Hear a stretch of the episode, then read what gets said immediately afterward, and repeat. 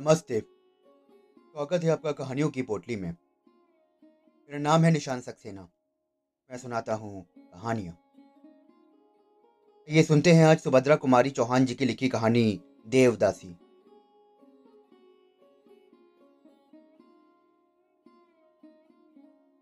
सोकर उठते ही सुरेश की दृष्टि सामने वाले मकान पर पड़ी। जो महीनों से खाली पड़ा था। उसने देखा कि एक स्त्री सामने छज्जे पर खड़ी है।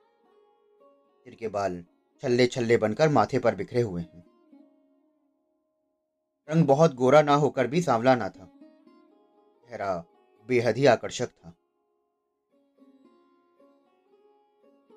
स्त्री के चेहरे पर विषाद की एक गहरी छाप स्पष्ट दिखाई पड़ रही थी। उम्र अधिक ना थी पर सौंदर्य में किसी प्रकार की कमी ना पाई थी। सुरेश मंत्रमुग्ध की तरह बहुत देर तक की ओर देखता रहा। स्त्री नीचे सड़क की ओर देख रही थी। आँख ऊपर करते ही उसने सुरेश को देखा। दोनों की आँखें मिली। सुरेश की आँखों में प्रश्न था और रमणी की आँखों में याचना। तुरंत ही किसी प्रकार की आवाज़ सुनकर रमणी भीतर चली गई। फिर छज्जे के दरवाजे दिन भर बंद रहे। उसके नए पड़ोसी कौन है ये सुरेश बिल्कुल ना जान सका। शाम को सुरेश घूमने चला गया। कल लौटा तो साढ़े ग्यारह बज रहे थे। सामने वाले मकान में अब भी प्रकाश था। सुरेश एक आराम कुर्सी पर लेट सा गया था। का एक बड़ी ही मधुर संगीत की लहर ने आकर उसकी सारी शिथिलता को दूर कर दिया। वो उठकर बाहर आ गया। पर सामने वाले मकान में कोई गा रहा था। गायिका संगीत कला की विशारदा जान पड़ती थी। सुरेश भी तो संगीत प्रेमी था। और केवल संगीत प्रेमी ही नहीं, संगीत के विषय में उसे ज्ञान भी काफ़ी था। तो सोचने लगा कि हो ना हो, ये वही स्त्री है। पुरुष के गले में इतनी मिठास कहाँ से आएगी? तक गायिका ने गीत का एक अंतरा गाया। कहा करूँ, कित जाऊँ मोरी सजनी नहीं परत मोहे चैन। सावरिया से लगी रहे दो नैन। संगीत बंद हो चुका था। सुरेश कुछ देर तक टहलता रहा और थोड़ी देर में उसे एक हल्की सी चीख सुनाई पड़ी। फिर सब कुछ बंद। सुरेश कुछ समझ ना सका कि मामला क्या है। दूसरे दिन सवेरे सुरेश देर तक सोता रहा। जब वो सोकर उठा तो छज्जे के सब दरवाजे बंद हो चुके थे। दोपहर को सुरेश अपने कमरे में खड़ा था। कि एकाएक सामने वाले मकान की एक खिड़की से कांच निकल आया। सुरेश ने फिर उस रमड़ी का मुँह देखा। इन दिनों के बीच काफ़ी अंतर था। चेहरा भी बहुत साफ़ ना दिखाई पड़ता था। रमड़ी बहुत देर तक सुरेश की ओर देखती रही। आँखों में याचना थी और चेहरे पर करुणा। सुरेश कुछ समझ ना सका कि मामला क्या है। वो बैठ गया।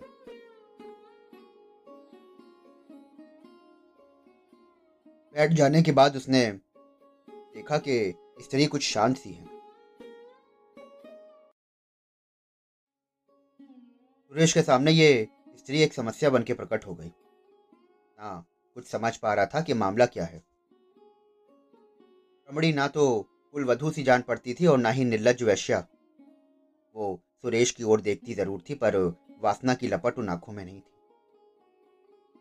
उन आँखों में विषाद के साथ याचना ज़रूर साफ़ साफ़ दिखाई पड़ती थी।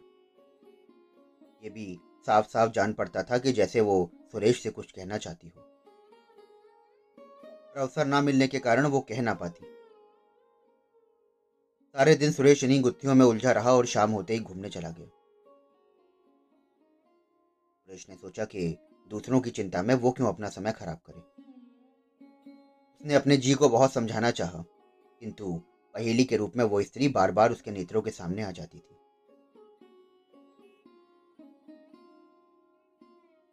सुरेश बहुत रात गए लौटा। और उसने देखा कि सामने वाले छत पर कुछ बातचीत हो रही है। रात की नीरवता ने सुरेश को साफ़ साफ़ सुना दिया। ये कोई कह रहा था कि तुम सीता सती हो। बस यही उस मंदिर में भी, जहाँ हज़ारों को रिझाने के लिए तुम्हें नाचना और गाना पड़ता था। सती सीता ना होकर भी मैं दुराचारणी तो नहीं। सुरेश ने सुना तो ये स्वर रमड़ी का था। और आपकी बात मुझे किसी तरह से मंजूर नहीं यदि आपने मेरे ऊपर अपनी ताकत आजमाई तो मैं चिल्लाऊँगी। रमणी तेज़ी के साथ बाहर छज्जे पर निकल आई। अपनी छत पर खड़ा सुरेश बैठ गया। रमणी के साथ साथ से बातचीत करने वाला युवक भी बाहर आ गया। स्वर कुछ धीमा करके बोला कि, प्रतिमा, तुम्हें हम समझाते आ रहे हैं। तुम्हारे साथ किसी प्रकार का जुर्म नहीं करते। जानते हैं कि तुम कुल वधु नहीं हो। नाचना गाना ही तुम्हारा पेशा है। एक नहीं हो, अनेक पुरुषों के साथ में तुम्हारा संसर्ग रह चुका है। फिर हमारे साथ।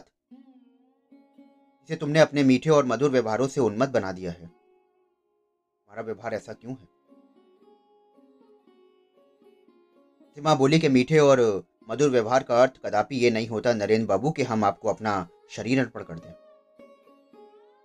फिर मेरा ये शरीर तो देवता को अर्पित हो चुका है। मैं देवदासी हूँ। मुझसे अब वो बातें ना होंगी। नरेंद्र एक व्यंग की हँसी हंसता हुआ बोला कि तो तुम अभी तक सती हो। यही ना? और वो पिजारी जिसके पीछे पीछे तुम तिमा बात काटते हुए बोली कि बस रहने दीजिए। आप पुजारी जी का नाम ना लीजिए। वो मेरे पिता के तुल्य हैं। वो बहुत सीधे हैं और अगर वे सीधे ना होते तो मुझे आप वहाँ से धोखा देकर कभी ना ला पाते। नरेंद्र का नशा इस समय ज़ोर पर था। वो क्रोध से बोला कि मैंने उन्हें धोखा दिया है या तुमने मुझे उल्लू बनाना चाहा है। साफ़ साफ़ कहो कि क्या तुम्हारी खुद की इच्छा न थी कि मेरे साथ तुम कहीं घूमने चलो? बोली कि घूमने जाना दूसरी बात है और घूमने के बहाने भाग जाना दूसरी बात है। अपने पुजारी जी से नहीं कहा था कि शाम होने से पहले लौट आएँगे। नरेंद्र बोला कि, ओहो, इतनी भोली तो ना बनो तुम। जानती हो कि हम लोगों ने घूमने की बात क्यों की? तुम बड़ी नीच हो और ये सब तुम्हारे कारण ही हुआ है, और अब तुम मुझे बेवकूफ़ बनाना चाहती हो। माँ बोली कि यदि मुझे मालूम होता कि घूमने के बहाने आप मुझे भगा ले जाएँगे तो मैं आप लोगों के साथ कभी ना आती। झूठ बोलते हुए तुम्हें लज्जा नहीं आती? किसी दूसरे से आँख लड़ गई तो ये क्यों नहीं कहती कि बेहया कहीं की कहकर नरेंद्र गुस्से से छत पर टहलने लगा। प्रतिमा बोली कि आपका व्यवहार मेरे साथ बहुत उद्दंड होता जा रहा है। मैं इसकी आदि नहीं हूँ। उद्दंड व्यवहार तो इसे कहते हैं। और ये कहते हुए नरेंद्र ने कसकर एक तमाचा प्रतिमा को लगा दिया। प्रतिमा चीख पड़ी। कमरे से नरेंद्र और साथी और अन्य युवक बाहर निकल आए। उनमें से एक बोला कि, यार, नरेंद्र, छोड़ो भी। तुम क्यों इसके पीछे पड़े हो? नरेंद्र बोला कि, पीछे पड़ने की बात नहीं है। तुम जानते हो कि हम लोग एक महीने से इसी के पीछे रुपया, पैसा और समय बर्बाद कर रहे हैं। कुछ मेरा अकेला अनुमान भी तुम्हारे सभी मित्रों के अनुमान का था। कि हम लोगों के साथ भाग जाना चाहती है और तभी तो हम इस लोगों इसे वहाँ से लेकर आए हैं। औरतों को भगाना कोई हमारा पेशा तो नहीं।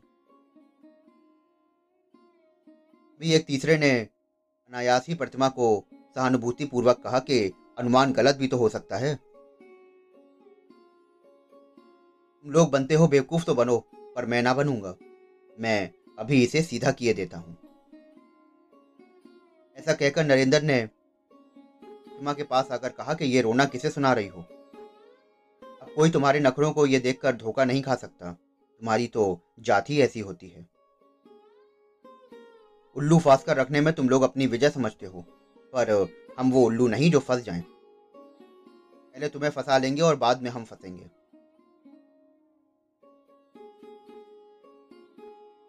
सीमा ने कहा कि ठीक है, मैं आपकी कैद में हूँ, आप जो चाहें वो कर सकते हैं। और मैंने आप लोगों को पढ़ा लिखा और सभ्य पुरुष समझा था। मैं क्या जानती थी कि पुरुष के रूप में आप लोग भी राक्षस हैं? हम राक्षस हैं?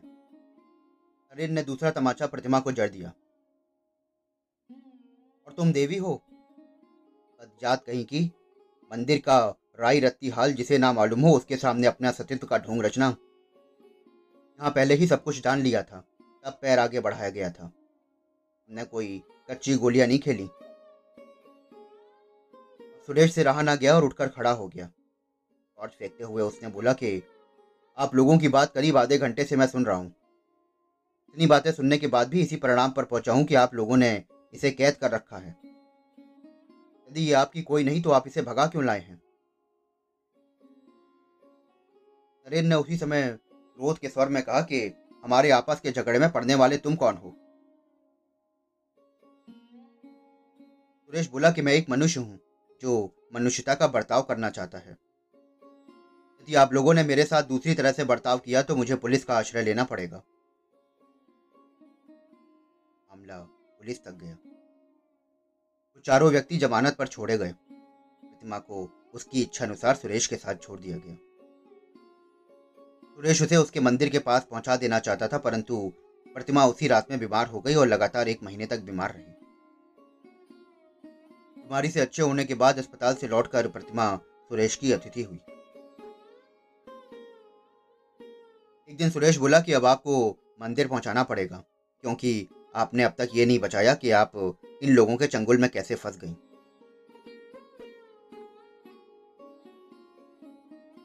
सिमा बोली कि गुजरात के देहाती इलाके में दुर्गा देवी का एक प्राचीन मंदिर है। मंदिर से लगी हुई बहुत सी जायदाद है, जिसकी सालाना आमदनी तीस हज़ार के करीब होती है। उसी मंदिर की मैं देवदासी हूँ। माता पिता ने मन्नत मांगी थी कि यदि संतान होगी तो कन्या संतान देवता को भेंट चढ़ा देंगे। मैं उनकी दूसरी संतान हूँ।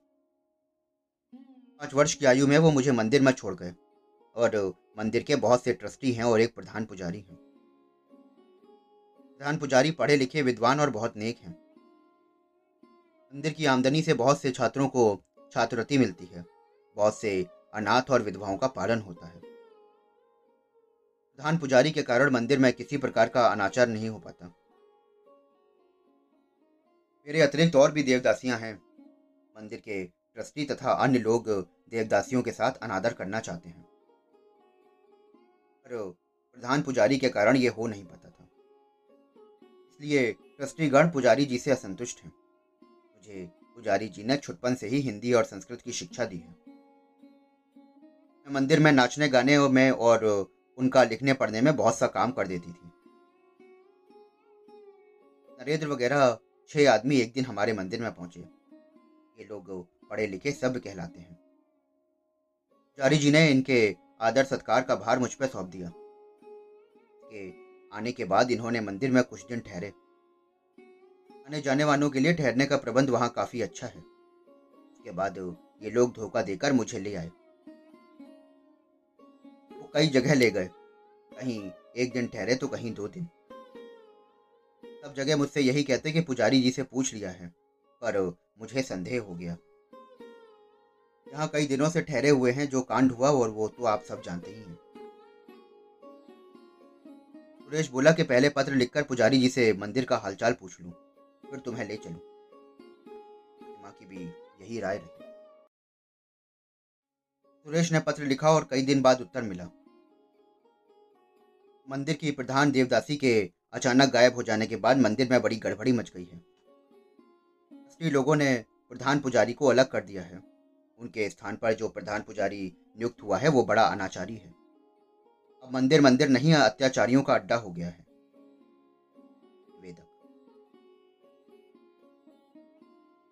पत्र पढ़कर प्रतिमा ने कहा कि अब मैं वहाँ जाकर क्या करूँगी?